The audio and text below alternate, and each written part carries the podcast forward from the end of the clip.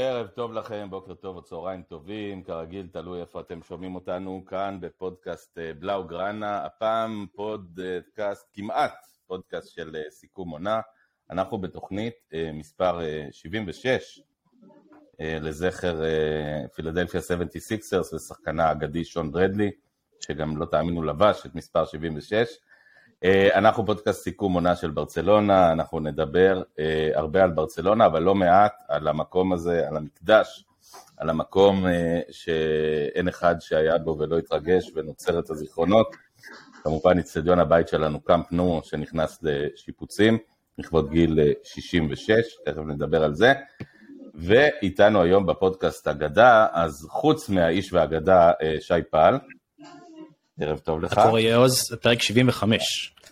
אנחנו 75 ואני רצתי על 76, כל כך רציתי את שון ברדלי. טוב, אז 75 שנות מדינת ישראל, ותום רוזנווסר, האיש מרמת אנסו פאטי, הלא היא רמת הכובש, שבאלן, האגדה המתהווה, ואגדה אמיתית, ומי שהיה בקאמפ נו, כנראה יותר מכולנו ביחד, איש הכדורגל ואיש הכדורגל הספרדי ובעוונותיו אוהד אתלטיקו מדריד נדב יעקובי. אהלן, מה העניינים? יש לך בכלל אישור להיות פה בכחול אדום? בוא נגיד ככה, אדום תמיד מתאים לי. יפה, זה יצאת מזה. מתווסף, מהצד. יצאת מזה יפה, דבר אחד אנחנו בטוח יכולים ללמוד מאתלטיקו, זה את האצטדיון הנהדר שהם משחקים בו, שהוא באמת אצטדיון חדיש ויפה, לעומת האצטדיון הגדול אבל הקצת מקרטע שלנו, ועוד נדבר גם על זה, אז המון תודה לך נדב שהיית פה ואתה פה, סליחה שאתה פה, איתנו כמובן, ונצא ישר לדרך בעצם עם הפרידה, מקאמפ נו, בעצם בשולב של משחק לא כל כך חשוב היסטורי, 3-0 די משעמם על מיורקה, נדב, אתה ואני ראינו ביחד ממש מושב ביד מושב 5-0 על מיורקה, אפילו עם תומר חמד על הספסל ועם דודו עוואט על המגרש, זו לא אותה ברצלונה, אבל קאמפ נו איכשהו גם במשחקים בינוניים תמיד מרגש, לא? כן, בדרך כלל, הבעיה שזה אצטדיון כזה גדול, שאם הוא לא מלא לגמרי, 60,000 זה נראה חצי ריק. והאמת שבשנים האחרונות היו לא רק משחקים שלא היה מלא, והיו לזה סיבות, אבל כשהוא מלא זה אצטדיון מטורף, והייתי שם בכמה וכמה משחקים גדולים, ענקיים, וב-20, אפילו יותר מ-20 שנה האחרונות, כן, אבל תשמעו, זה זמני, זה שנה וחצי, זה לא... אתלטיקו מדריד, אין יותר ויסנטה קלדרו, זאת אומרת, חוץ מתמונות וצילומים וזיכרונות, אין, הוא לא קיים, בנו שם בניינים. אז המטרופוליטנו זה נחמד, אבל מבחינת האווירה, שוב, כשאני אומר האווירה, סליחה שאני מתחיל עם אתלטיקו, מי שהיה בשני האצטדיונים יודע, במטרופוליטנו יש אווירה מדהימה, הוא גם יותר גדול. אבל הוויסנטה קלדרון היה הרבה יותר בית, זה גם התאים מבחינת המיקום, השכונה הספציפית הזאת במדריד, זה לא סתם, זה ממש ייצג את השכונה. את הפרולטריון. מה? את הפרולטריון, האתוס של המועדון גם התכתב עם זה. אגב, זה סיפור אימקה טדי קלאסי, זאת אומרת, מוותרים על המבצר הישן בשכונה בשביל אצטדיון נוצץ, לא? כן, קצת יותר הישגים, בסדר, עזוב, לא נעשה את ההשוואות, אז לכן אני אומר זה שונה, כי בעצם, וסליחה שאני עושה השוואות עם קבוצה שאתם לא כל כך מסמפתים, אבל זה די דומה למה שריאל מדריד עושה עכשיו, הייתי בברנבאו לפני שבועיים, בחצי הגמר של ריאל מדריד נגד מנצ'סטר סיטי, הייתי שם הרבה פעמים בעבר, וזו פעם ראשונה שהייתי בשנים האחרונות, והשיפוט שם עדיין לא הסתיים, זאת אומרת, אתה עובר באתר בנייה, כשאתם רואים מבפנים, אז יש רק את היציע הדרומי, מכוסה בברזנט הזה, אבל מלמטה, זה אתר בנייה כבר 3 שנים, בונים שם הכל מחדש, מסביב, כל הרחוב, לא כל, אבל חלק מהרחובות סגורים, ואתה עובר דרך, הגעתי שם יום לפני, אתה עובר דרך פועלי בניין, עוברים לך מול העיניים, ומסעיות, זה ייגמר בסוף, אבל ההבדל הוא שריאל מדריד עושים את זה תוך כדי, ועוד שברסה יוצאים עכשיו לשנה וחצי, תיאורטית, אם אתם שואלים אותי זה ייקח יותר משנה וחצי, שהם לא יהיו שם, הם ילכו לגור למעלה על ההר, לא הכי נוח בעולם. נגעת ב... בעצם לקחה טיימאוט של שנה, נכון? טיימאוט של שנה הם לקחו ריאל מהאיצטדיון. הם שיחקו בדיסטפנו, בתקופת הקורונה, לא, לפני שנתיים, אבל נגעת בעניין המעבר, אני חושב נדב שהפרדות הגדולות האלה הם די משתי סיבות, אחד, אף אחד לא באמת מאמין שבנובמבר 24 נחזור, זאת אומרת אנחנו ישראלים למודי פרויקט המטרו ורכבת התחתית של העולם לא תיפתח, ואיכשהו לא בטוח שבספרד זה יהיה הרבה יותר טוב, והדבר השני, גם שברצלונה תחזור, היא בעצם תחזור למצב של ריאל היום. כלומר, אנחנו לא חוזרים לאצטדיון מלא, אצטדיון המלא רק ב-26, פחות או יותר, אלא אנחנו נחזור לאותו מצב של בעצם אצטדיון מכוסה, חלקית, אבל לפחות הוא יהיה בקאמפ נו. מעטים מאמינים, אגב, שבעונת 24-5 באמת נשחק בקאמפ נו. אין סיכוי. בברנבאו עכשיו מתעכבים בשנה וקצת, מהיעד המקורי שלהם, אז סיפור. ברסה, אם אני לא טועה, חתמה לאיזשהו הסכם שהיא תקבל סכום מסוים. מיליון יורו. לא יעמדו ביעד הזה. האמת שמיליון יורו בפרויקט בקנה מידה כזה בדיוק, זה זוטות. זה כסף קטן. בואו נדבר רגע, בכל זאת, גם נדב וגם איתכם, אז בעצם עוברים לאצטדיון שהיו כבר שקראו לו אצטדיון הרמת גן של ברצלונה, אצטדיון אולימפי לגמרי, הקהל יושב רחוק, מיושן, יציאים מיושנים, נמצא בשום מקום כזה תקוע מחוץ לעיר, כאילו בתוך העיר, אבל בשוליים, זה יכול להשפיע משהו ספורטיבית על הקבוצה, לדעתכם? אני הבנתי שצ'אבי מאוד מודאג.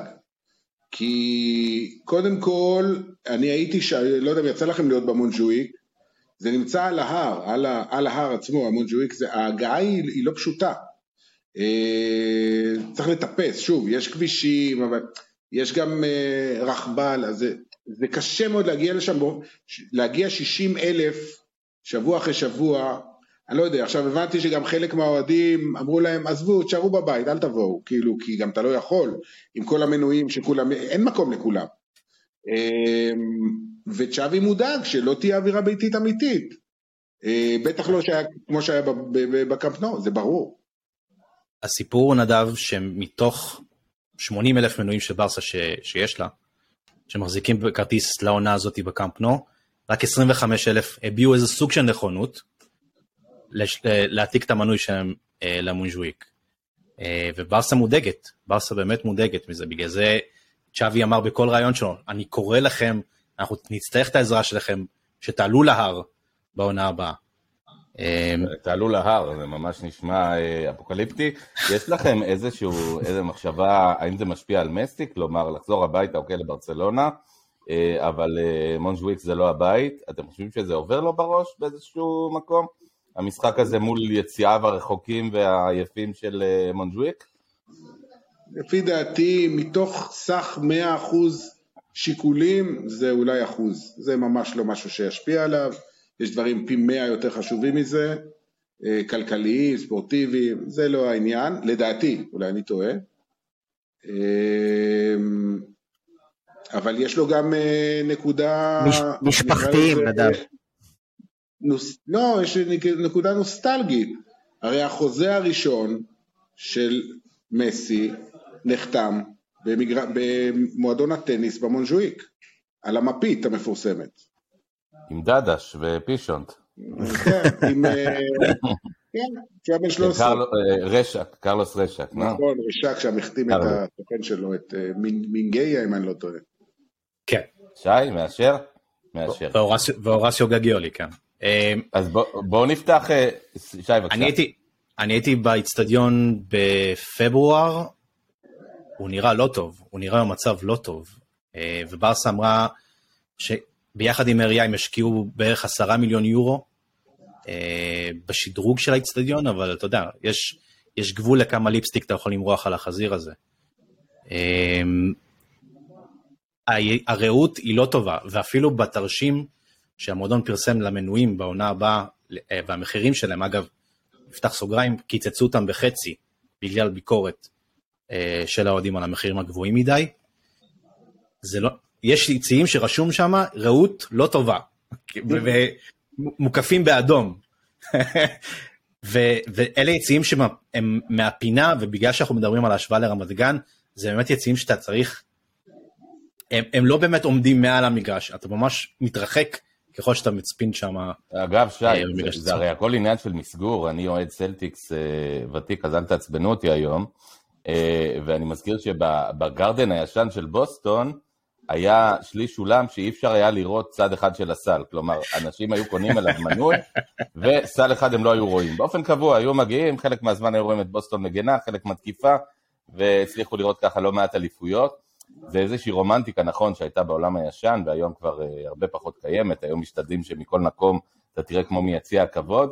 השאלה נדב, אם אתה באמת יכול לראות את עצמך מגיע בעוד 3 חודשים, 4 חודשים, ומשדר את מנצ'סטר סיטי נגד ברצלונה במסגרת ליגת האלופות, לא, בעצם נהיה באותו דרג, אז אני יודע, ארסנל נגד ברצלונה בליגת האלופות, כי אנחנו תמיד ביחד באותו בית, אתה יכול לראות את זה קורה? זה הזיה, לא? כן, בוא, רק כדי לעשות סדר, אנחנו משדרים בליגת האלופות מהווניו, רק מחצי הגמר והלאה. כלומר, הסיכוי היחיד, אם תגיעו לחצי הגמר. אני מפרגן לך שדרוג בשנה הבאה. אני מפרגן לך שדרוג בתנאים משנה הבאה, כן? כן, אבל לא, זה אצטדיון מאוד מאוד מיושן, כמו שכולם יודעים. אגב, הקאמפ נו גם, בוא, אנחנו יודעים, היינו שם כולנו, מבחוץ נראה נהדר, מי שיחס פנימה, כבר שמענו את הסיפורים על החרה של היונים וכל הדברים האלה. זה הטיח המתפורר, כן. כן, אני זוכר בפעם הראשונה שהייתי בקאמנו, ואני מדבר מעל 20 שנה, וזה מין מקום שאתה אומר, זה כמו שאתה מגיע למרקנה פעם ראשונה, או לאיזה, לאולד טראפורד, בטוח שאתה נכנס לאיזה מקדש, ואתה נכנס פנימה, וכל הברזלים החלודים האלה מעל הראש שלך, אתה אומר, מה? זה לא יכול להיות. וזה היה לפני 20 שנה, ושום דבר לא השתנה מאז, בינינו. הם רק חלודים יותר, בכל זאת. מתי הייתה הפעם הראשונה, נדב? אתה זוכר? אני לא זוכר את המשחק הספציפי, אבל זה היה סוף שנות ה-90. אנחנו, ונחל, אנחנו אגב, הייתה פה איזו טענה, ניסו לבחור את המשחק הגדול ביותר, ברצלונה בעצמה עשתה סקר כזה בטח ראית, ונבחר ה-6-1, המשחק שמכונה בישראל לא היה כדבר הזה, בגלל איזה שדר אחד. אני בתור הרשע של הפוסט, טענתי שעם כל הכבוד ללוקל פטריוטיזם שלנו, המשחק הגדול ביותר באצטדיון הזה לא שוחק בכלל על ידי ברצלונה, אלא על ידי מנצ'סטר יונייטד וביירן מינכן. בוא, זה 3 הדקות הגדולות ביותר, כל מה שלפני זה חלש מאוד. נכון, נכון. אגב, אני מזכיר שגם ב3 הדקות האחרונות, באותו משחק נגד פריז, הובקעה בערך כמות זהה של שערים, כלומר, זה... איך אתה מדרג, איזה משחקים אתה זכורים לך ביותר, בוודאי אתה מכיר את הקאמפ נו משנות ה-80-90, ואילך? לא מדבר דווקא על משחקים שהייתי בהם, כי ברוב הגדולים לא הייתי, אגב הייתי ב-3-0 מטורף, אני לא זוכר את השנה המדויקת, שי, אתה בטח תיזכר, אינייסטה נכנס כמחליף, זה היה תחילת דרכו, רונלדיניו הבקיע אז בפנדל באותו משחק נגד ריאל מדריד, צריך לבדוק מתי בדיוק זה היה. רק יכול להיות 3, 4, 5. כן, כן, זה שם, זה ברור, תחילה שנות ה-2000, כתבתי איזה כתבה לבלייזר, אני זוכר. בכל מקרה, היו שם משחקים מדהימים, היה את ה-5-0 המפורסם של רומאריו, זאת אומרת, שהוא הבקיע את 3. המנית הראשונה, השנייה, למעשה, למניינה, אחרי קרויף, כן. כן, היה את קרויף בשנות ה-70, שאף אחד מאיתנו לא ראה כמובן. זה היה אחד הגדולים, לא ספק. זה היה הקלאסיקו הראשון שאני ראיתי, ואני לגמרי התאהבתי בברצלונה במשחק הזה. הייתה לי סימפתיה לקבוצה, אבל... זה היה המשחק הראשון שאני ראיתי בכבלים, ערוץ הספורט פמפם את המשחק הזה, ואם אני זוכר נכון, מוטל שפיגלר גם היה פרשן, וכמובן בכל הבלתי נשכח שלו שהכריז על השער של רומאריו, מבישול של לאודרופ שם בסוף, היה יפה. כן. שנה אחרי זה היה 5-0 גם כן, רק הפוך. נכון, של זמורנו שנתן לברסה בראש בברנבאו. זה של לאודורף עבר. לאודורף היה 10-0 בשניהם ביחד, כן, בשמחתו. אני חושב שגם המשחקים של הראשונים של מסי, בטח הפעם ראשונה שהוא נכנס, והגול הראשון המפורסם שלו, הוא הבקיע, נפסל, ודקה אחרי זה הוא הבקיע בדיוק את אותו שער, מבישול של רונלדינו כמובן, גם כן מהמשחקים הכי זכורים, אני חושב. זה נגד אלבסטה או? אלבסטה. איתו כבש ראשון, ואז מסי. מה השידור הכי גדול שאתה זוכר ששידרת שם? 3-0 נגד ביירן מינכן. החצי גמר. ההחלקה של ברטנק. עם אלי אוחנה, עם הגול של מסי, מה שהוא עשה שם לבואטנג. תשיבו אותנו גם, אני אספר לכם פה סודות מהחדר, מה שנקרא. קודם כל, לשדר מהקאמפ נו זה סיוט. נכון. עמדות השידור שם יושבות יותר קרוב לאלוהים מאשר למגרש. אתה לא רואה כלום, זה באמת רחוק. זה מי שבנה את זה, אין לו מושג בטלוויזיה. זה לא היה גאודי, מה? זה לא היה גאודי, לצערנו. לא, זה לא היה גאודי. אולי, אתה יודע מה? כמו שזה נבנה, אולי בגאודי עשה את זה, כאילו, משנות ה-20. אז באמת סיוט משדר שם, אבל אנחנו אפילו לא היה לנו את העמדה הזאת, כי הכל הוזמן, הכל היה מפוצץ, ואנחנו ערוץ הספורט בישראל, שמו עוד כל מיני דסקים כאלה בחוץ, בין האוהדים ישבנו, כאילו על דגל הקרן כמעט, מצד ימי, כאילו הגול של מסי בצד שמאל, מאיפה שאנחנו יושבים, ישבנו, הייתי צריך משקפת של חיידקים, כדי לראות מה קורה על הדשא, יש מוניטור, כן, אז זה עוזר כמובן, אבל ישבנו בעמדה איומה ונוראה, וזה שוב, כשהעמדות המקוריות הן איומות ונוראות, אז אתם מתארים לעצמכם את התנאים. אתה נשענת יותר על המוניטור או על משקפת? איך זה על האשכרה? לא, א' אני לא עובד עם משקפת, זה בלתי אפשרי, אתה לא יכול. זהו, זה נראה לי לא הגיוני. אבל כן, הסתכלת במוניטור יותר מאשר על המגרש לצורך העניין?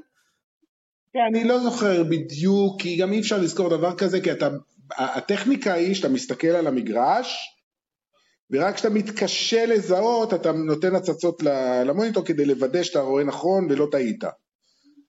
אז אני מניח ששם במקום 90-10 זה היה יותר לכיוון ה-80-20 מבחינת החלוקה, אבל זה לא, זה שוב, זה דברים שאתה לא חושב עליהם תוך כדי, כאילו אתה עושה גם וגם ביחד.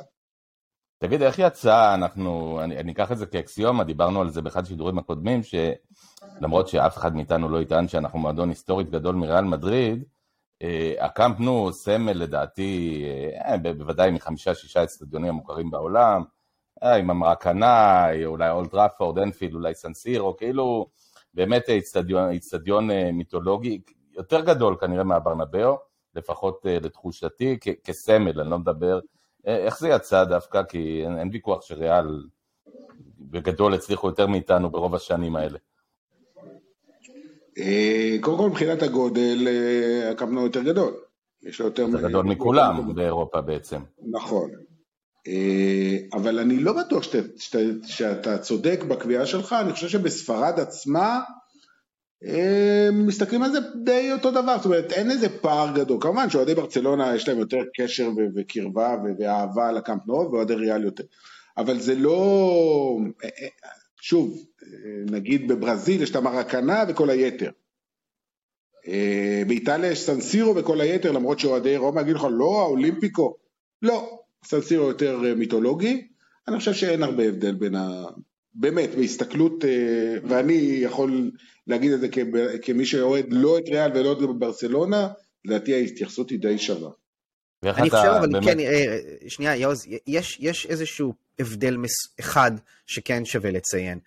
האצטדיון הזה היווה גם מפלט תרבותי, פוליטי, שהברנבאו לא היווה. וזה צריך להגיד, זאת אומרת, אנשים קטלונים שלא יכלו לדבר את השפה שלהם בתקופה של פרנקו, וכן יכלו לעשות את זה באצטדיון, אז היה לזה משמעות, אגב, זה חלק מהסיבות שיש את הסלוגן הזה של יותר ממועדון, כי זה באמת היווה מפלט עבורם ברמה הפוליטית, הלאומית שלהם, אז אני חושב שהאצטדיון הזה, יש לו גם את הנדבך הזה, ויכול להיות שזה מעט מוסיף להילה שלו. אגב, אני אוסיף, רק נדב. לא, שנייה, הערה לעניין הזה, ראיתם את הסרטון שריאל מדריד הוציאו לפני שבועיים, שעל פי הסרטון הזה, ברצלונה הייתה הקבוצה של פאנקו. כן, קבוצה של הממשל, כן. לגמרי. פרנקו חנך את הקמפנו, פרנקו עשה הכל. הוא שנא את ריאל מדריד. גז לייטינג היום זה באופנה בהרבה תחומים, וגם כנראה בקטע הזה, ופייק ניוז בכלל. אני אשאל לך במילה, אני מסתכל מעיניים של ילד, לא יודע מה, אמריקאי, כלומר, אני כן חושב שקמפנו יותר שם מהברנבאו, גם הייתי די מוכן להאמר שבסקר היכרות, השם קמפנו יותר מוכר מהברנבאו, אבל אולי זה באמת תחושות שלי כאוהד ברצלונה. שי, בבקשה. אני חושב שמבחינת אווירה, זה לא אצטדיון מהבכירים בעולם, בגלל מה שתום ציין, התחושה היא שהולכים לאירוע משפחתי באצטדיון, ולא הפנאטיקוס וכל האולטרס מגיעים לאצטדיון, אלא באמת התושבים הקטלנים, המעמד הבינוני ומעלה, ובגלל זה ברוב המשחקים אגב, אין אווירה של טירוף וכדורגל ואנשים עם קעקועים.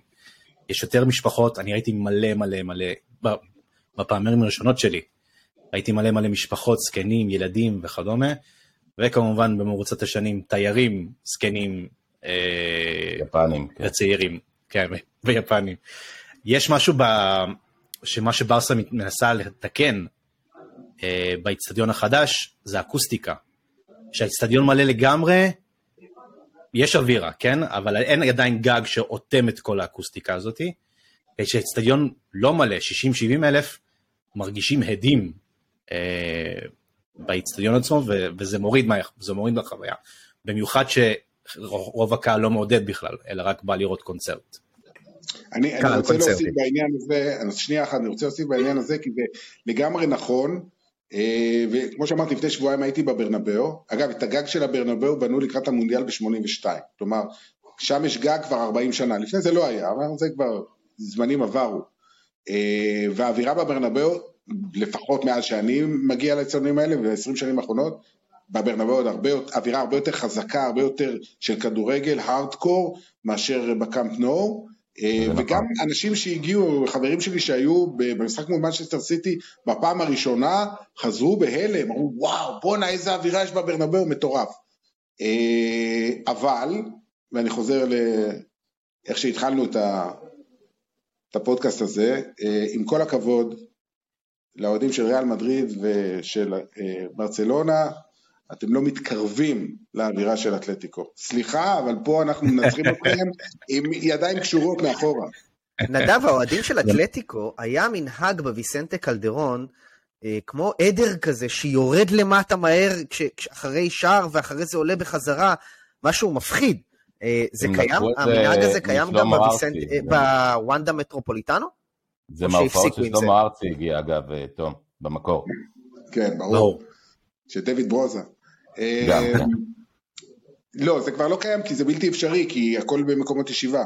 איפה זה היה קיים? כשהיו את המדרגות האלה הקטנות, כמו שקיים עדיין ביציעי עמידה, אין יותר יציעי עמידה. זה ממש מסוכן, אני זוכר שאתה בעצמך שידרת את זה, שזה ממש מסוכן להיות שם כשזה קורה. זה קרה לי אפילו בתור נער, אוהד הפועל באר שבע באימקה. שכמעט דרסו אותנו שמה, אבל לקחנו אליפות, בסדר. מה זה, באמצע שנות ה-70 אתה מדבר, כן? כן, 76, נסעתי משחקי חוץ ב-76, אתה לא מאמין. מי נתן? אביטן. לא, אביטן לא היה בעונה הזאת. אביטן לא היה בעונה השנייה, אז הרמעטים יודעים, עבר להפועל ירושלים. נכון, נכון. מה שרציתי להגיד, אז מבחינת אווירה, עוד משחק שאני הייתי בו, ואולי גם אתם, חלק מכם הייתם בו, שהאווירה הייתה הכי מטורפת שאני לפחות זוכר, או שזה הסתיים בסוג של מפח נפש, חצי הגמר של 2010 נגד אינטר. אני לא זוכר את הקמפנו ככה. היו אמוציות שם, הייתה הרגשה ששודדים לנו תואר.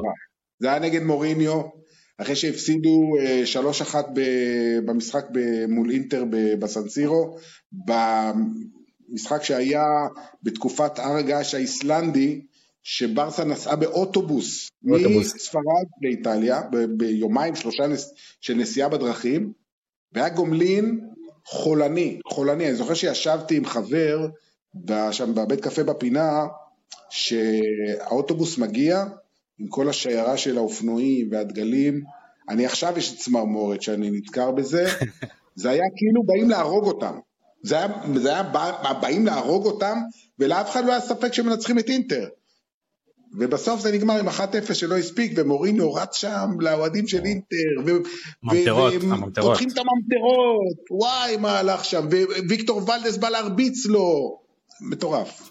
אגב, נפתח סוגריים, זה היה אחד משורה של מה שאחרי זה הפך לא מעט של הפסדים של גוארדיולה בליגת האלופות לקבוצות שהוא היה עדיף מהם בהרבה, שאת האחרון שבהם ראינו לפני שנתיים, ואולי את הבא נראה בעוד שבועיים, אולי לא, אז זה ממש הייתה תחושה, אבל שדדו אותנו, זאת אומרת ברצלונה אז הייתה ודאות הקבוצה הכי טובה באירופה, טובה בהרבה מאינטר, זה היה שוד אמיתי על המגרש.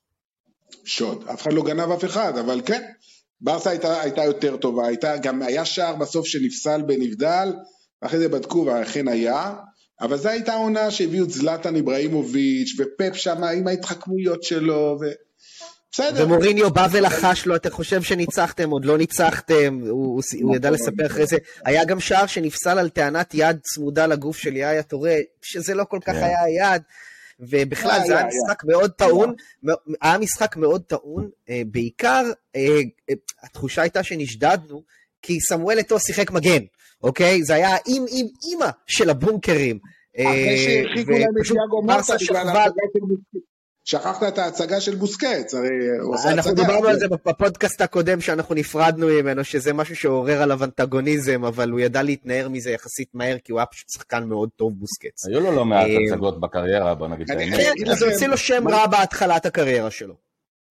אני אגיד לכם מה שאני זוכר מהמשחק הזה, למה הטירוף היה, קודם כל מוריניו, השנאה כלפיו הייתה אז מטורפת, ואחרי זה הוא רק הגיע לריאל מדריד. וזה עוד לפני שהוא אימן בריאל, ולפני האצבע בעין של טיטו, ולפני כל הסיפורים. נכון, אבל מה שעמד שם, הטירוף היה, כי הגמר היה בברנבאו. בדיוק, כל כך רציתי את זה. הרצון היה לזכות בליגת האלופות, על הפעם וחמתם של פלורנטינו וכולם, בברנבאו. זה היה יכול להיות הסיפור המדהים ביותר, ולא קרה. זה גם היה אמור להיות הזכייה הרצופה הראשונה בצ'אמפיונס ליג, עד שריאל זכו ברציפות בצ'אמפיונס, אני לא מדבר על גביע אירופה, שזה קרה, אבל בצ'אמפיונס ליג, בפורמט הזה, זה לא קרה, והתחושה הייתה שזה יקרה. אגב, אני אמרתי לחברים אחרי זה, אני מאוד מקווה שריאל מדריד יחתימו את מוריניו, כי בא לי לנקנק אותו, וזה קרה במשחק, בפעם הראשונה שהוא הגיע לקאמפ נו כמאמן ריאל מדריד, שזה היה תצוגת הכדורגל הכי טובה שאני ראיתי בחיים שלי. זה אחד משמעית. נדב, אתה אגב היית בתור שדר, בוודאי שדרת את הליגה הספרדית, היית באותו משחק, אפרופו אווירה שיודס חזר לברצלונה? לא. לא שידרת, אבל שידרת אותו, כלומר מהארץ? את המשחק עצמו, כן, שידרנו אותו, בוודאי. ואיך אתה מדרג אותו מבין המשחקים המטורללים שראית? שמע, את הראש חזיר לא ראינו, קודם כל היה מאוד מאוד קטן כזה, ואחרי רק בצילומים, גם את הבקבוק וויסקי, אבל יש את התמונה המפורסמת של אוהד כזה עם עיניים גדולות, שעומד מולו, כאילו המצלמה מתמקדת בו, אני רואה אותו עכשיו מול העיניים שלי. אגב, ראיתם את הסרט על פיגו, אני מתאר לעצמי. כן, אולי. הוא מופיע שם. דיברנו עליו גם בפודקאסט. שהוא עומד שם עם היד מונפת ככה, עם תנועה כזאת, עם האצבע ככה למעלה.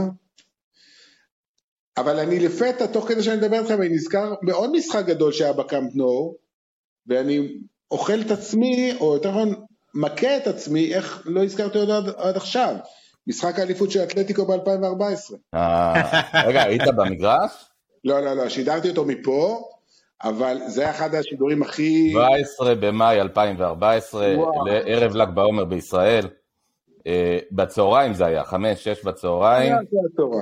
אלקסיס עם הגול הכי יפה בקריירה שלו. עם השער החוקי של מסי. גודין עם הגול הכי מכוער בקריירה שלו. מי, גודין? גודין, כן. שער מדהים, אני לא יודע על מה אתה מדבר. והשער החוקי של מסי שמתאו לאוז פסה לנו. מתאו לאוז, אני לא יודע, שופט מצוין. לא, אבל מה שאני רוצה להגיד, שזה באמת היה מדהים, שריקת הסיום, הרי אוהדי ברסה באו 98,000, היו שם אולי 1,000 אוהדים של אתלטיקו, ממש מעטים. מחאו כפיים. עמדו ומחאו כפיים. אני מאוד הייתי גאה בהם. מדהים. לא, זה היה מדהים, כי, אוקיי, אני מבין שהפסד, כאילו, למחוא כפיים, אני מניח שאם זה הייתה ריאל מדריד, זה לא היה קורה. אבל המחיאות כפיים היו בגלל שזה היה אתלטיקו מדריד נדב, ולא בגלל שזה ריאל מדריד, כי אתלטיקו תקציב קטן בהרבה משל ריאל, בדיוק, עם תקציב קטן בהרבה משל ריאל ושל ברצלונה, שהיו בהגמוניה מטורפת שתיהן על הליגה הספרדית, כמו שיש עכשיו. גם עכשיו אליפות של אתלטיקו היא בגדר מדע בדיוני, למרות שעידן עופר זה עזרה לא קטנה, ויש להם תקציבים שהלכו ותפחו עם השנים, אבל אז זה היה הישג פנומנלי, מסי בסיו, רונלדו בסיו, שתי הקבוצות, ריאל מדריד, ברצלונה עונה לפני זה עשתה 100 נקודות בליגה, רק להזכיר, כן? אז האליפות הזאת של אתלטיקו כאילו הגיעה משום מקום, ולא נותר אלא לתת המון המון ריספקט, בגלל זה אני הייתי גם גאה באוהדים ובשחקנים, שידעו לתת את הריספקט הזה, גם אם בעמוד שלנו אנחנו ידענו קצת להלין על זה, שלא היה שם נבדל, אבל נו, שוין. שבועיים אחרי זה נדב שברתם לנו את הלב בגמר האירופי. שבוע. שברו לך את הלב פעמיים שם, ריאל מדריד. אתה לא מבין.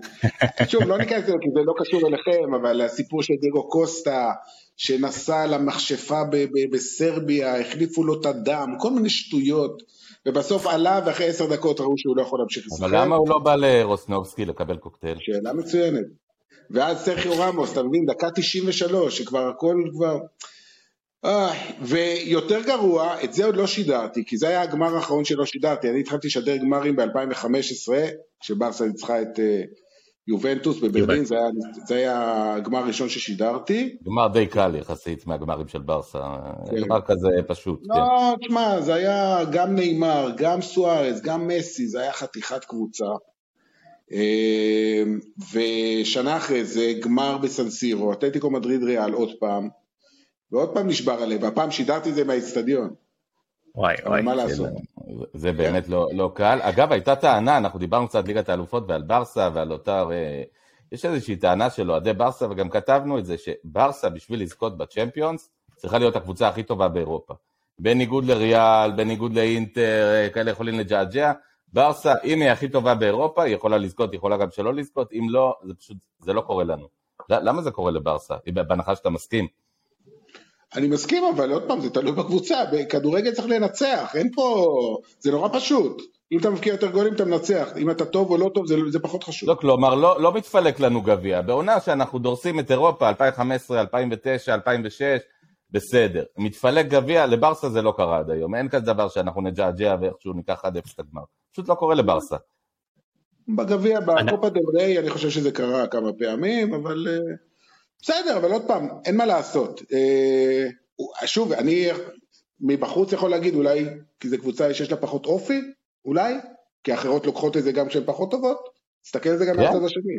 כן, זאת אומרת, אגב, אם נהפוך את המשוואה, ושנייה נפתח את זה, זה מה שקורה בריאל, שהיא בפירוש לא הקבוצה הטובה באירופה בהרבה שנים, והיא לוקחת כמו גדולה, וכמעט העונה היא הצליחה... איכשהו עד ההתפרקות בסיטי, לא הייתה רחוקה מלהגיע לגמר כל כך, בדיעבד. תראה, הכל יחסי, כשיש לך את בנזמה ואת ויניסיוס ואת קורטואה, אז להגיד לא טובים, אי אפשר להגיד דבר כזה, אבל כן, היו שנים שהם אולי לא היו הכי טובים, אבל הם יודעים להביא את עצמם, הם יודעים להביא את עצמם במשחקים, זה כמו מוריניו, מוריניו לא הפסיד, אם מחר יש לו גמר ליגה אירופית נגד סביליה, אני כמובן מחזיק אצבעות לסביליה, אבל אני אומר, מוריניו היה ב5 גמרים אירופיים, עם כל הקבוצות שלו, מעולם הוא לא הפסיד גמר, זה לא במקרה, יש איזה סיבה. צריך גם אבל להגיד, נדב, אתה דיברת על הברנבאו, על האווירה שיש בברנבאו, זה לא רק שהם יודעים להביא את המשחקים האלה, גם הברנבאו, האצטדיון הזה, עם האווירה שיש בו, מביא אותם, כי את האליפות אירופה הלא נורמלית שהם עשו שנה שעברה, הכל היה מקאמבקים שהם יצאו מהקבר, כשהגומלין היה אצלם.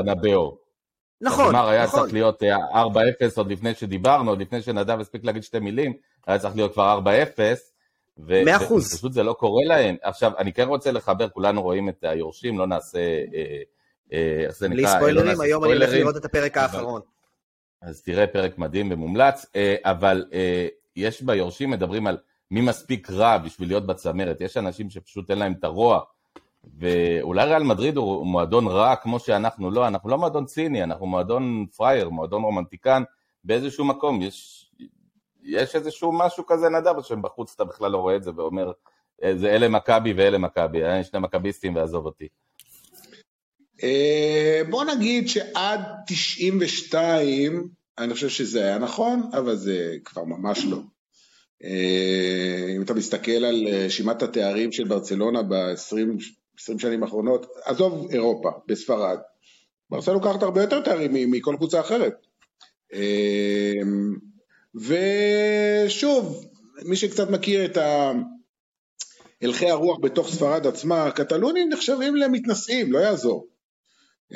הם לא אנדלוסים מסכנים או בסקים, הם עם האף למעלה, הם חצי פריזאים בכלל, מבחינת איך שספרד מסתכלת עליהם. צריך גם להודות באמת, אנחנו כל הזמן משווים את עצמנו לריאל מדריד, שהם אנומליה בגביע אירופה, אבל אם מסתכלים על כל הקבוצות האחרות באירופה, משנת 92 שברסה זכתה בפעם הראשונה שלה, אני חושב שחוץ מריאל, ואולי מילאן שזכתה את אותה כמות תארים אירופיים, ברצלונה נמצאת כאילו מדרגה מתחת לריאל, כמו כל הקבוצות האחרות הגדולות באירופה, משנת 92. מילאן זכו בכמה אליפויות אירופה, ברצלונה זכו, אחרות לא?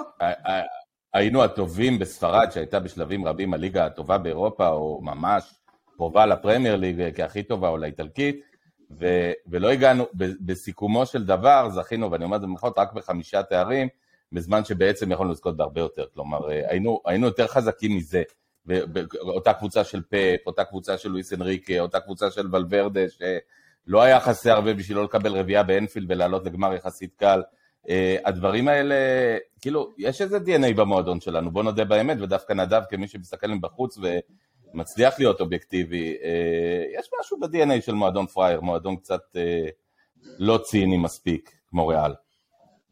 אנחנו לא נעלה עם חלוץ כמגן, אם צריך.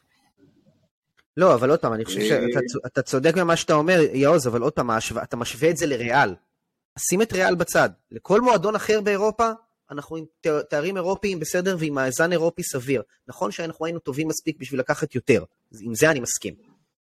גם פרגוסון אמר את זה על יונייטד. בוא נדבר על הקאמפ נו, חבר'ה? חבר'ה, בוא נדבר על הקאמפ נו שוב פעם. אפשר גם? יאללה, אז קאמפ נו... בהמשך למה שאמרת על המשחק של יודס, אני דיברתי עם אנשים שהיו שם במשחק הזה, והם אמרו שזה חד משמעית כמות הדציבלים הכי גבוהה שהם ראו, שמעו אי פעם, ויש שם עוד איזה חבר שאמר לי שבשידור של מדיאסט היו הספק של השידור, הם אמרו שהם הורידו את הווליום בשידור, כדי שזה לא יפגע בטלוויזיות של הקהל בבית, מרוב זה. באמת כנראה מאורח חד פעמי בקמפנו ברמת דציבלים שלו. כן, ויש את התמונה המפורסמת של פיגו סותם את האוזניים. חד משמעית. כן, סותם את האוזניים לא בקטע שהיה לו רועש מדי, אלא בקטע שאני לא סופר אתכם. לא שלא רוצה לשמוע אתכם בכלל. אבל שמעו, זה חלק מהמיתולוגיה, וזה שעברו כל כך הרבה שנים. הוא היום יותר מזוהה עם אינטר מאשר כל קבוצה אחרת, שזה מצחיק. אבל תשמעו, זה אירוע באמת מטלטל, זאת אומרת, עובדה שהסרט, שהדוקו הזה שהיה עליו, זה בעצם הסיפור המרכזי. כמובן, הסיפור גם של פלורנטינו, איך שהוא רקח את כל הדבר הזה, שזה סיפור בפני עצמו. ואגב, מי שמעורב שם עד צוואר בסיפור, אתם בטח ראיתם, אתם זוכרים, זה פאולו פוטרה, שהוא בכלל בא בשביל לגזור את הקופון. נכון. הוא בכלל אתלטיקו, הוא הכי מזוהר אתלטיקו בעולם. מה אכפת לו, ריאל, מה אכפת לו, העיקר הכסף. הוא חתך שם קופון יפה.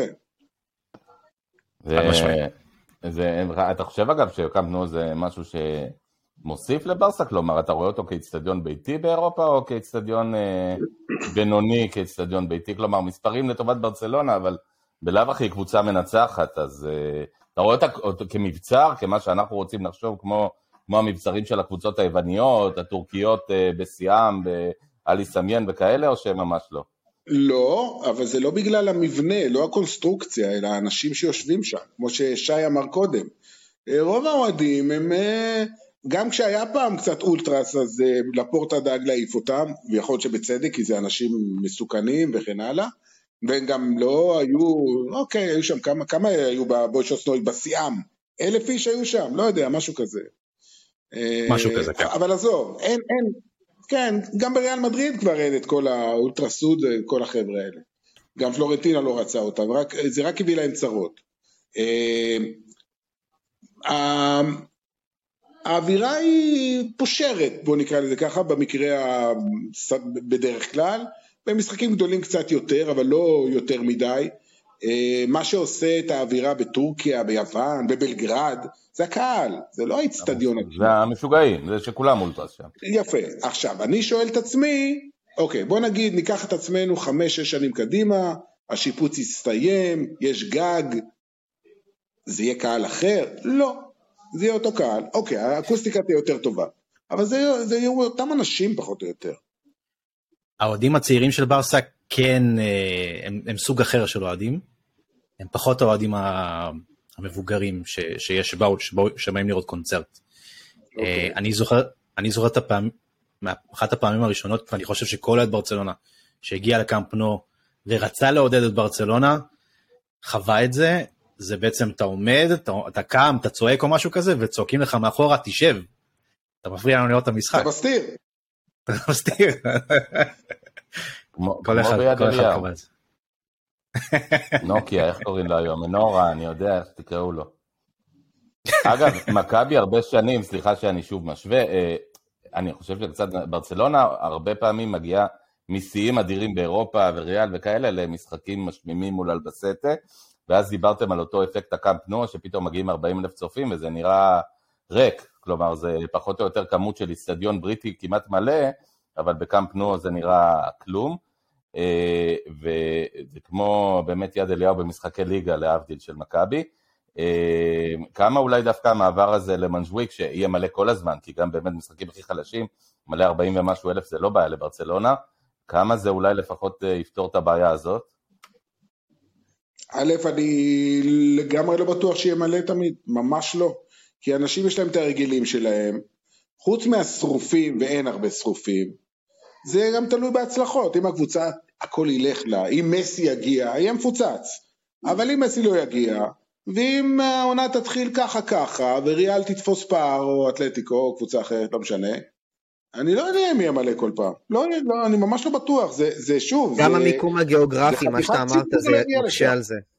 בדיוק, המיקום הגיאוגרפי זה מקשה על זה, רק כן, כדאי לזכור, אנחנו גם פרסמנו את זה בעמוד נדב, העונה האחרונה, ברסה, שברה את שיאי הנוכחות באצטדיון במאה ה-21, וזה בלי מסי, וזה עם קבוצה שאומנם זכתה באליפות, אבל זה לא הכדורגל של הפפטים לצורך העניין, אז זה כן מעודד הדבר הזה. מה הקהל של הצלחות? נדב? תשמע. מה זה עוד פעם? קהל של הצלחות? קודם כל, כמו בכל מקום, אין מה לעשות, כשיש הצלחות, באים התוספות, אבל אני רוצה לתת פה, אני לא יודע כמה התייחסים לזה בפרקים הקודמים, אבל את השיאים הכי גדולים, קבעה קבוצת הנשים של ברצלונה, ששברה את כל השיאים העולמיים, ובשבת גמר ליגת האלופות לנשים, ברצלונה נגד וולסבורג, באיינדובן, 40,000 צופים, סולד אאוט, אלכסיה פוטס חזרה לשחק, אני מחזיק אצבעות. אתה משדר? אתה מסדר? השנה לא, שידרתי בשנה שעברה, דווקא את ההפסד לליון, את 3-1, אבל אני רואה הרבה, ברמות הגבוהות, אני רואה הרבה כדורי אנשים. אחת הבעיות במונג'וויק, כמו שנדב אמר, יש תחבורה ציבורית של אוטובוס, כן? אין מטרו, ובקמפנו אנחנו מכירים, יש 4 תחנות מטרו שמקיפות את המקום הזה, שמקילות מאוד על הסעת ההמונים החוצה, אל האיצטדיון והחוצה ממנו. אפשר לעלות במדרגות של המוזיאון, וזה חתיכת טיפוס למי שעשה את זה. ומעבר לזה, הרעות היא לא רעות של איצטדיון כדורגל. היו הרבה ישראלים, אגב, בהופעה של קולדפליי השבוע, זה משהו אחר, כן? שהאיצטדיון הזה מלא מסביב, אז כן, יש שם איזו אווירה, ויש שם אקוסטיקה טובה, יחסית. אבל לראות כדורגל, עם המסלולי ריצה האלה שמקיפים אותו, זה נורא, זה פשוט מנתק אותך עוד יותר מהחוויית הצפייה שלך. כמו באולימפיקו, אגב, או בנפולי. למרות שבנפולי יש אווירה כנראה יותר טובה. האוהדים של נפולי. אבל המונג'וויק, זה כביכול יהיה האצטדיון הביתי של ברצלונה, אבל זה לא אצטדיון ביתי, אין את האפקט הזה של אצטדיון ביתי. אנחנו מדברים כל הזמן על האפקט שזה יעשה על האוהדים, אבל גם לשחקנים, כשהם מגיעים לאצטדיון שהם מכירים, וזה הבית שלהם, וזה מה שהם רגילים, והם יוצאים לשחק, והקהל יושב בקונפיגורציה שהוא יושב, והם מכירים את זה, זה עושה להם משהו, ואין להם את זה יותר. אז יש את החשש הזה שברצה לא תהנה מביתיות אמיתית בעונה הבאה, וזה חשש קונקרטי. מצד שני, אני לא יודע אם זה wishful thinking, אבל אני אומר, אולי הקרמה של היהודים, שהר היהודים, והיהודים הרי ידועים ככאלה ספורטאים גדולים, אז אולי זה יעזור לנו. קודם כל, אני מזכיר, זה המקום שבו לקחנו את 2 מדליות האולימפיות הראשונות, ומדליה אולימפית לישראל זה לא פחות חריג, לפחות אז היה מצ'מפיונס לברצלונה, אבל בואו נשאל אחרת, דיברתם על בית, אמרתם בית, לא בית, אז אומרים home is where the heart is, ובו זה כבר באמת מרים לנו להנחתה, לנושא הבאמת הגדול ביותר, ליאו מסי. אמרת נדב, אנחנו נדבר עכשיו בפודקאסט על ליאו מסי, ובעוד שעתיים יהיו חדשות אחרות, שזה בכלל סיפור חיינו בעולם האינטרנט, זה לא כמו פעם שהיית כותב בעיתון, ורק ביום ראשון היו רואים מה שכתבת בשישי, ובכלל יודעים מי ניצח מי הפסיד. איפה אנחנו עומדים, לדעתכם, מכובדיי?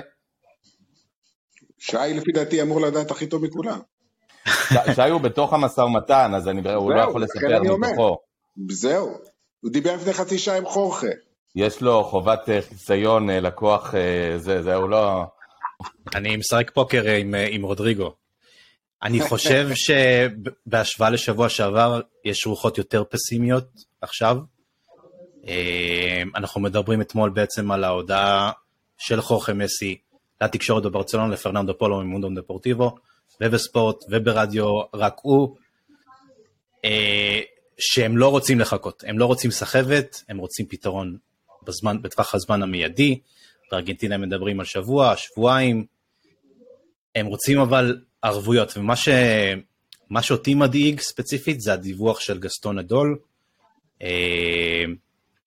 הכתב הארגנטינאי שליווה את ארגנטינה במונדיאל, מוכר לכולנו מכמיר הבובו, שהוא אמר שבסביבה של מסי לא מאמינים, לא רק שיש להם חששות לגבי האור הירוק של תוכנית הישימות מעל הליגה, יש להם חששות באופן כללי שברסה לא תצליח לעמוד בקיצוצים ובמחירות שהיא מתכננת לעשות. ובגלל זה הם יצאו החוצה עם זה. יכול להיות שזה טקטיקה כדי להלחיץ.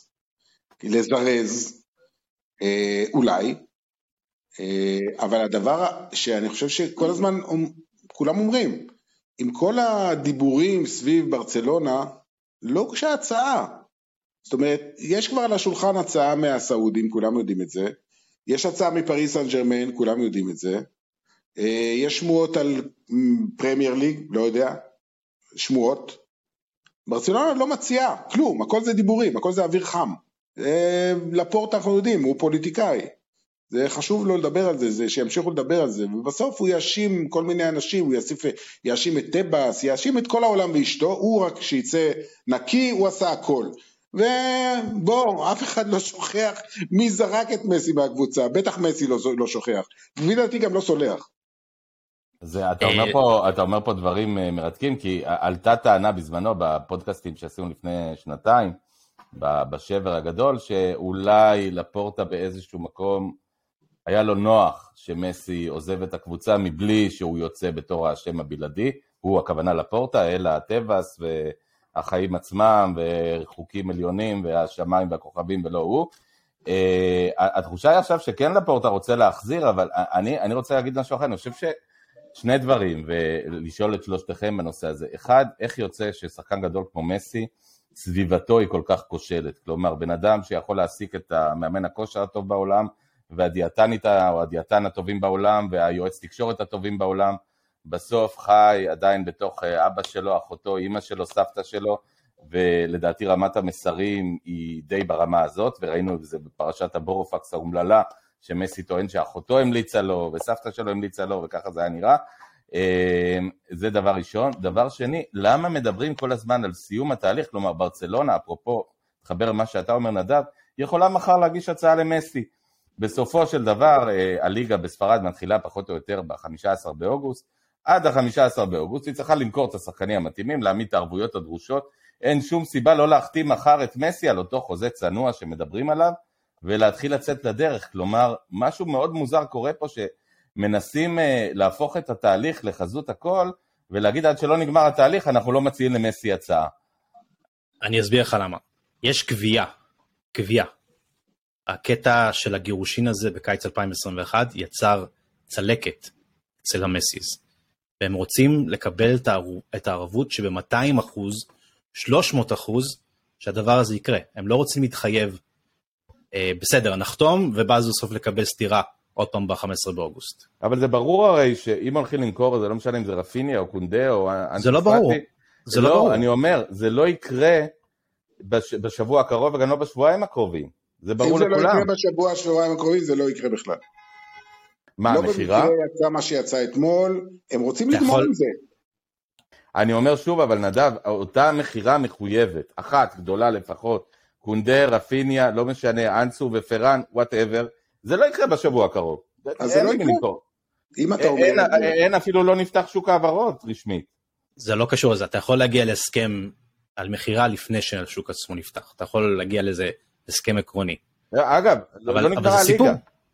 עקרוני. זה סיפור. בסדר. תראו, מסי... שנייה אחת. מסי בשבת משחק את המשחקון שלו בפריז סן ז'רמן. יקבל בוז, אגב. גדול. יקבל בוז. לא יודע, משחק אחרון יכול להיות שלא. נראה, לא בטוח. ואחרי זה יש משחקים של נבחרת ארגנטינה, במזרח הרחוק, הוא רוצה לצאת לחופש כשהוא יודע איפה הוא משחק. אין לו כוח לבזבז את החופשה, ולא יודע איפה הוא בחר לנפוש, אבל זה גם לא משנה. לדעתי, הוא לא רוצה להגיע לחופשה כשעדיין לא יודע איפה הוא משחק בשנה הבאה, כי יכול להיות שזה העונה, החוזה האחרון שלו, אם זה, אני מעריך שהוא יחתום, זה לא יהיה לשנה, זה יהיה לשנתיים, וזהו, כמה אפשר? אין, זה ייגמר, עוד מעט זה ייגמר, זה חוזה האחרון, ואני גם, דרך אגב, אני לגמרי מבין את המשפחה ואת אבא שלו, כי הסכומים שהוא יכול לקבל עכשיו בסעודיה, זה לא היה וזה לא יהיה לעולם אצל אף שחקן, אצל אף ספורטאי. הוא יכול לעשות פה את החוזה הכי גדול בהיסטוריה האנושית. נדב, זה לא משפחת יעקובי, סליחה שאני עוצר אותך. זה משפחה שגם ככה יש לה אי אלו דולרים בבנק. אתה יודע שזה לא עובד ככה. ככל שאתה יותר עשיר, אתה רוצה יותר. ובגלל שזה חוזה אחרון, אני חושב שיש מין תחושה, בואו ניתן את המכה ואחרי זה שחפשו אותנו. הוא לא חייב שום דבר לאף אחד, רק לעצמו, למשפחה שלו. בדיוק, אבל לעצמו ולמשפחה שלו זה חשוב, כי המשפחה שלו כן רוצה להישאר בברצלונה, וזה סיבה שאי אפשר להתעלם ממנה, זאת אומרת, זה גורם, זה פקטור חשוב, הילדים, הסביבה שלהם. אז עוד שנתיים הם יגיעו, מה קרה? ורגע, נדב. וגם יש את העניין המקצועי, הוא רוצה, הוא עדיין רעב לכדורגל תחרותי ברמה הגבוהה ביותר, הוא רוצה את זה. כמו משיח מהאורחן, הוא רוצה להיות בטופ, או בטאפ, כמו שמשיח קורא לזה. מסי לא מחפש לשחק עכשיו בסעודיה, הוא לקח גביע עולם לפני חצי שנה, הוא בסיאו, נדב. אתם מנסים לשכנע את עצמכם, זה בסדר. מצליחים? הוא רוצה להיות בכושר לקופה אמריקה 24, לא נדב? כן. גם אחד מהפקטורים. מסכים לגמרי. איך אגב הפרסה של רונלדו משפיעה על זה? הרי רונלדו די גומר בפרסה, מקבל מלא כסף, אבל זה לא זה, הוא לא נהנה שם ולא נהנים ממנו ו... זה לא כדורגל, ומבינים את זה, לדעתי, לא? בלי לזלזל, הקבוצה שלו מקום שני, עדיין הבקת על האליפות. לא, הפסידה את האליפות. לא, הפסידו. הפסידה. את האליפות, סופית? אוקיי. אז סליחה שאני לא מעודכן.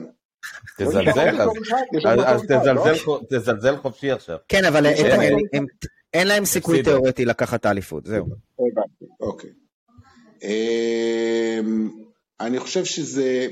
אני מבין לגמרי את המחשבה הזאת, להמשיך לשחק ברמות הגבוהות ביותר. אני משדר את הליגה הצרפתית, ואני משדר את פריס סן ז'רמן כמעט כל שבוע, ולמרות שיש לו ברמת המספרים עונה לא רעה, 16 שערים, 16 בישולים, ופה ושם יש לו הברקות, קשה לו, במשחקים האחרונים, הוא מאבד כדורים. מאבד המון כדורים, הוא לא מצליח לעבור בדריבלים, הוא נתן גול יפה בסוף שבוע האחרון, בסדר.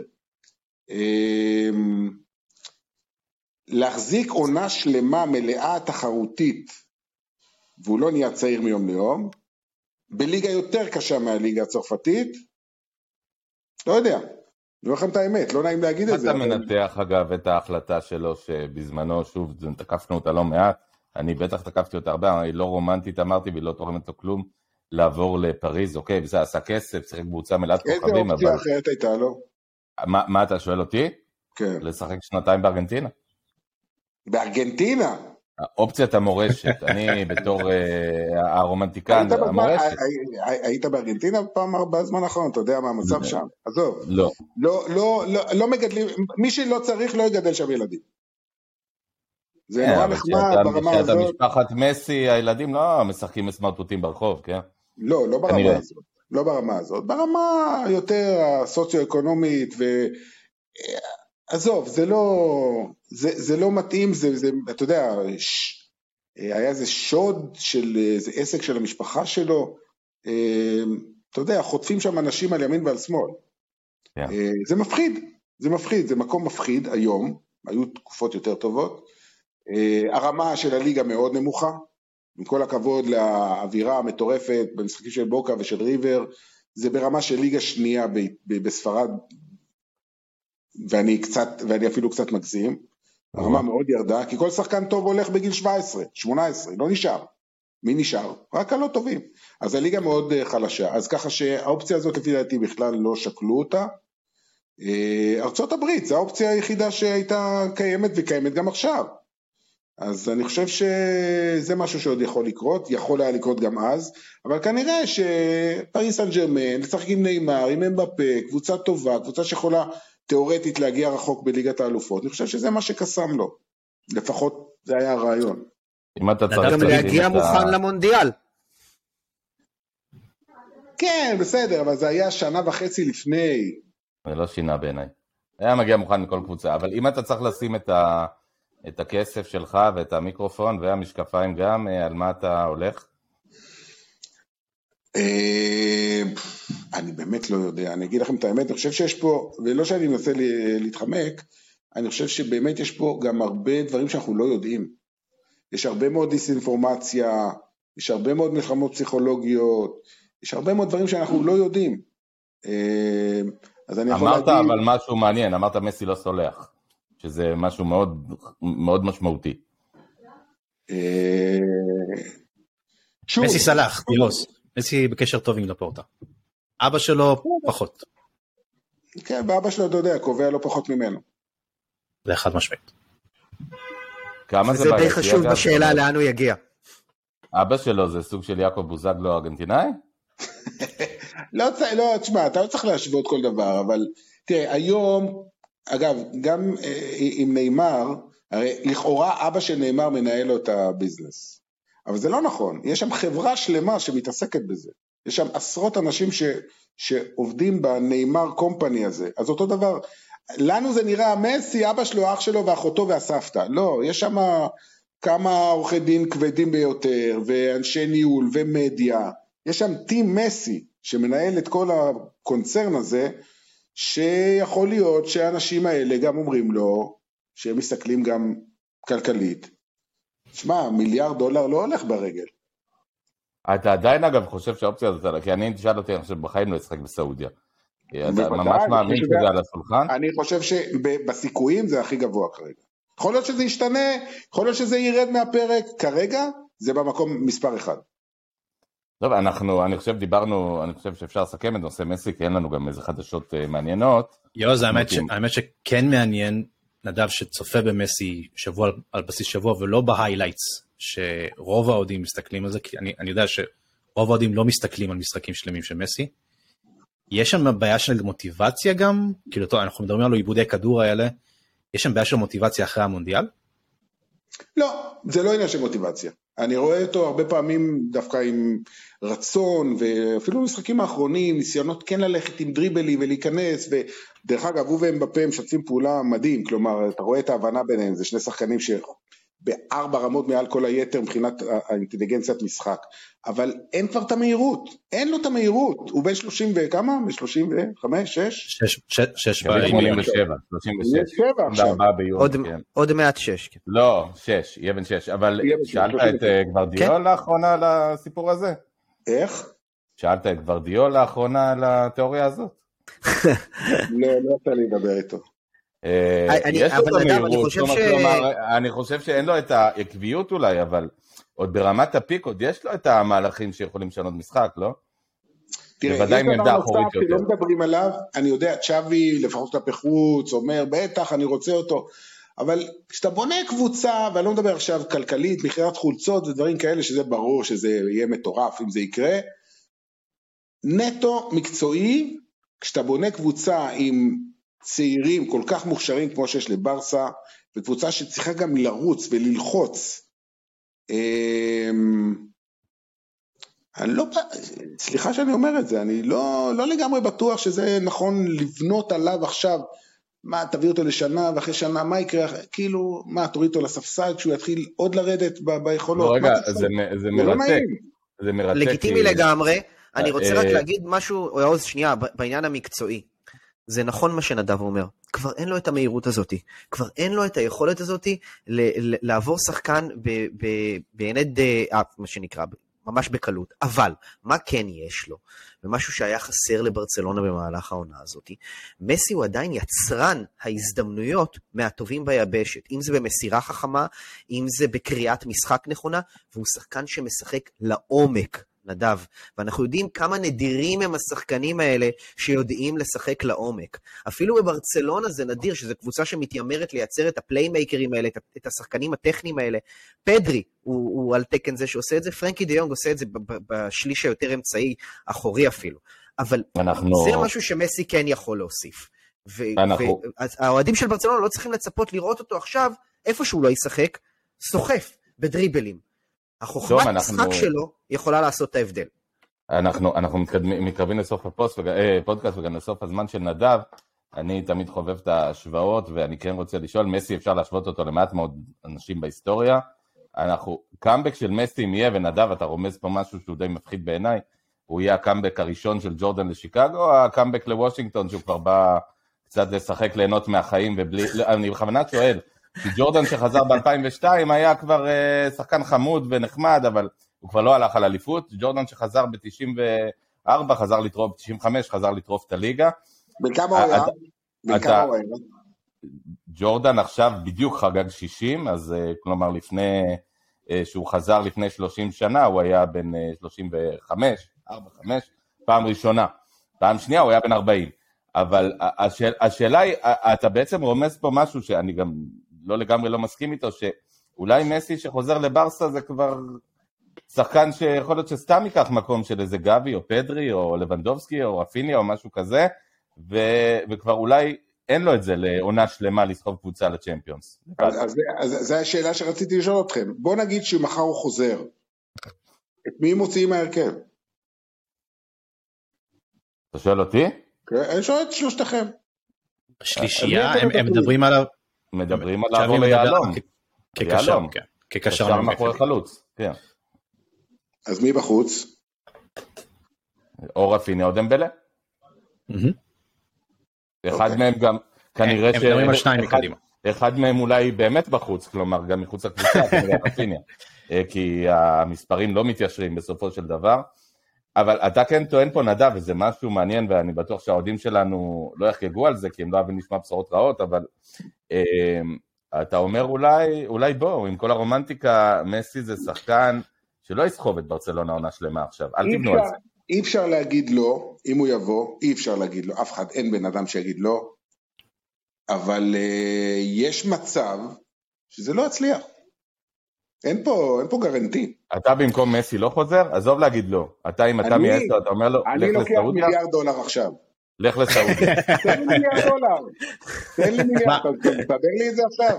עליי, אני בכיף, אני מבחינתי, אתן לך $1 מיליארד, תחזור לשדר את הליגה הספרדית, ולא נפתח את זה פה. רק לסבר אוזניים, זה $1.2 מיליארד. את ה-$200 מיליון אני מבין שזה כבר לא רלוונטי, אבל צריך לספר את זה. אני נותן את זה, אני תורם את זה. יאללה, בסדר, אתה תסתפק ב$1 מיליארד, אתה אומר. עורכי הדין של נדב ויתרו על זה במשא ומתן, זה לא קרישים כמו שי. שתי דברים, אחרונים, ממש בקטנה. ביקשתי יפה, אז בסדר. לגבי הדריבלים, הוא עדיין טופ 10 בכל אירופה, ואני חושב שטופ 1 בצרפת.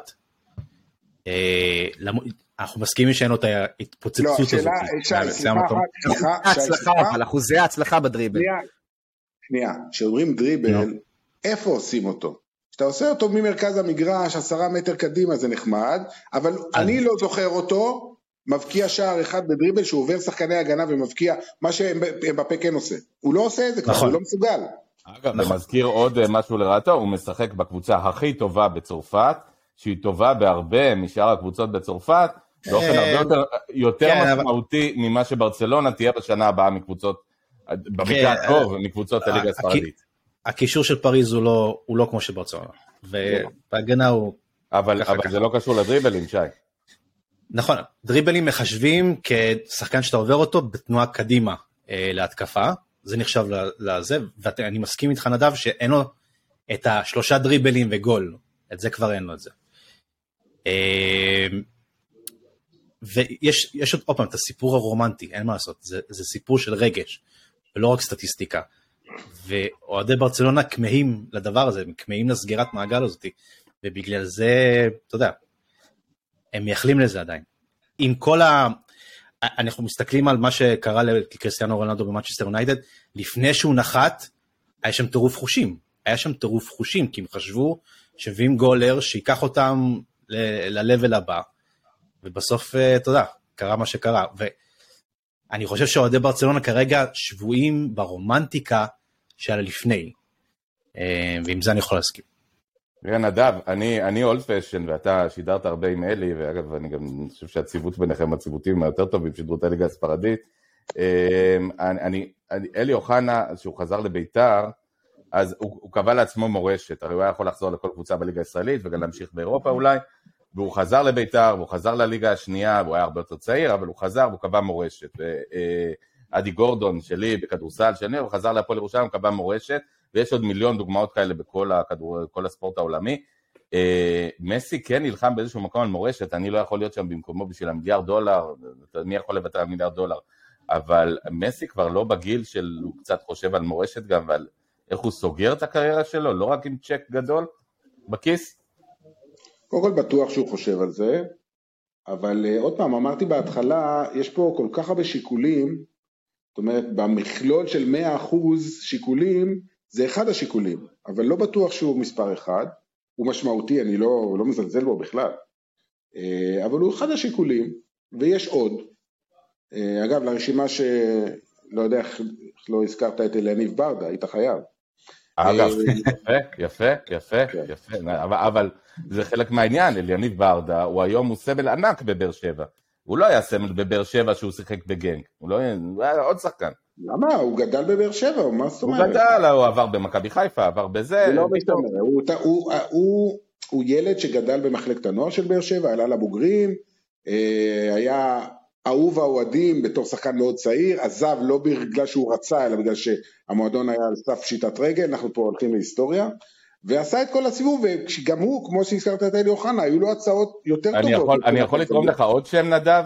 תראה מי פרח העונה, מי שקרוב ללבך יותר, גריזמן, הלך לקבוצה גדולה, קיבל הרבה כסף, לא הצליח, חזר לאתלטיקו מדריד, חזר לככה בצרפת, נכון הוא יותר צעיר, אבל הוא חזר הביתה, והמשמעות הזאת שלה לחזור, ועכשיו הוא כבר יהיה אגדה באתלטיקו, לא משנה מה, כי הוא חזר, כי הוא הלך לשנתיים והוא חזר, והוא יהיה שם עכשיו, עד שתסתיים לו הקריירה, או שהוא יחליט לפני זה לעזוב. יש בזה משהו רומנטי, אגב, אנחנו חיים על זה, על מה אנחנו חיים? על רונלדו מרוויח $500,000, מי יזכור את זה? $500,000,000, מי יזכור את זה בכלל? הוא יזכור, והמנהל בנק שלו יזכור, ואשתו תזכור, והילדים שלו, והנכדים שלו, והנילון שלו. אתה עושה את החשבון שלך כאוהד, הוא אוהד קודם כל של עצמו, אז לכן השיקולים שלו קצת שונים מהשיקולים של האוהד, זה הכל. שוב, יכול להיות שזה יקרה, אני ממש לא אומר שלא, אבל אני חושב שהשיקולים שלו הם אחרים לגמרי. ראינו עוד זווית, חברים, אנחנו לקראת ממש סיום, ונדב, אתה גם צריך לחתוך, אתה, מי יודע, אולי יש לך חדשות על מסי לשדר, ואתה שומר את זה למקומות אחרים, אז קאמפ נו, באמת, אמרנו בעצם, אנחנו לא יודעים מתי נחזור, נדב, אתה לא היית אופטימי, תום, שי, גם אתם לא הייתם ממש אופטימיים, זיכרון האחרון שלכם לפני שניפרד, שער הכי גדול בקאמפ נו, נדב, אתה שידרת את השער הכי גדול, או שזה סתם היה גדול רק בגלל... אנחנו היינו בו ביחד. דני אלבס? קוונקה.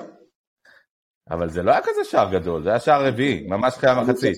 אני צוחק, זה פשוט אנקדוטה, לחשוב ששחקן שהבקיע במשחק שלקחתי את הבן שלי לבר מצווה, אחרי הבר מצווה, בפעם הראשונה לקאמפ נו, את מי הוא רואה מבקיע את קוונקה, שאחרי זה הגיע לבאר שבע והסריח פה את הדשא. ונדב, את מי הוא רואה עושה הופעת בכורה, שאתה סיפרת למי הוא, כי אני אפילו לא ידעתי מי הוא. עוד פעם? את מי הוא רואה עושה הופעת בכורה באותו משחק. מי עשה, אני לא זוכר.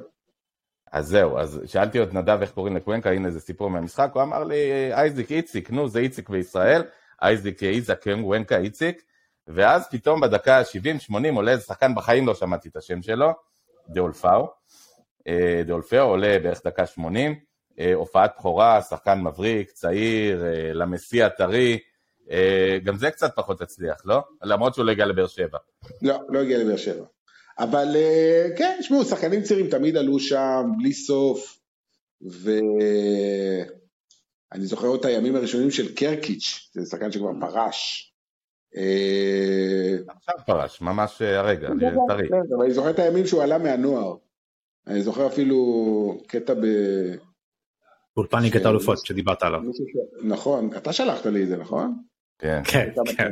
עם מודי ברון, וזה בדיוק קפץ לי אתמול, וזה בדיוק שנה למודי ברון, שהיית אצלנו בפודקאסט. אנחנו מקליטים את זה היום בדיוק שנה למותו של מודי ברון. וואו, אז נזכיר גם אותו פה, מגיע לו. הכל מתחבר. איך אתה עם למין אגב? הוא נחמד, אבל זה עוד מוקדם מדי. כאילו אני הייתי מאוהב באנסופתי, הייתי מאוהב בו. אני עד לפני שנתיים חשבתי ששלושת הגדולים של הדור הבא, זה ארלינג הולנד, קיליאן אמבפה, ואנסופתי. הייתי משוכנע. והנה, אתם רואים מה קרה. זה באמת אתה חושב שזה מה שקרה? כלומר, זה כבר לא... זה לא יקרה שם? לרמות האלה או לא? לא נראה לי. כלומר, הוא ראשון ברשימת המכירות שלך. אתה רוצה אותו בארסנל? שמעתי שיש דיבורים. הוא שחקן מצוין, הוא שחקן ענק, אבל לגבהים האלה הוא כבר לא יגיע, כי כבר הקרמה השתנתה, והוא כבר ירד כמה דרגות בלבל העולמי. הוא לא במומנטום של ארלינג הולנד או קיליאן אמבפה. אין לו את המומנטום של צבור. אתה יכול לארגן צ'ק מארסנל? כלומר, אתה לא תתנגד. לא, אני מאוד אוהב לראות אותו. מה, קיבלת עכשיו מיליארד, מה אכפת לך? לא, מתוך ה-200 מיליון אני אקנה אותו.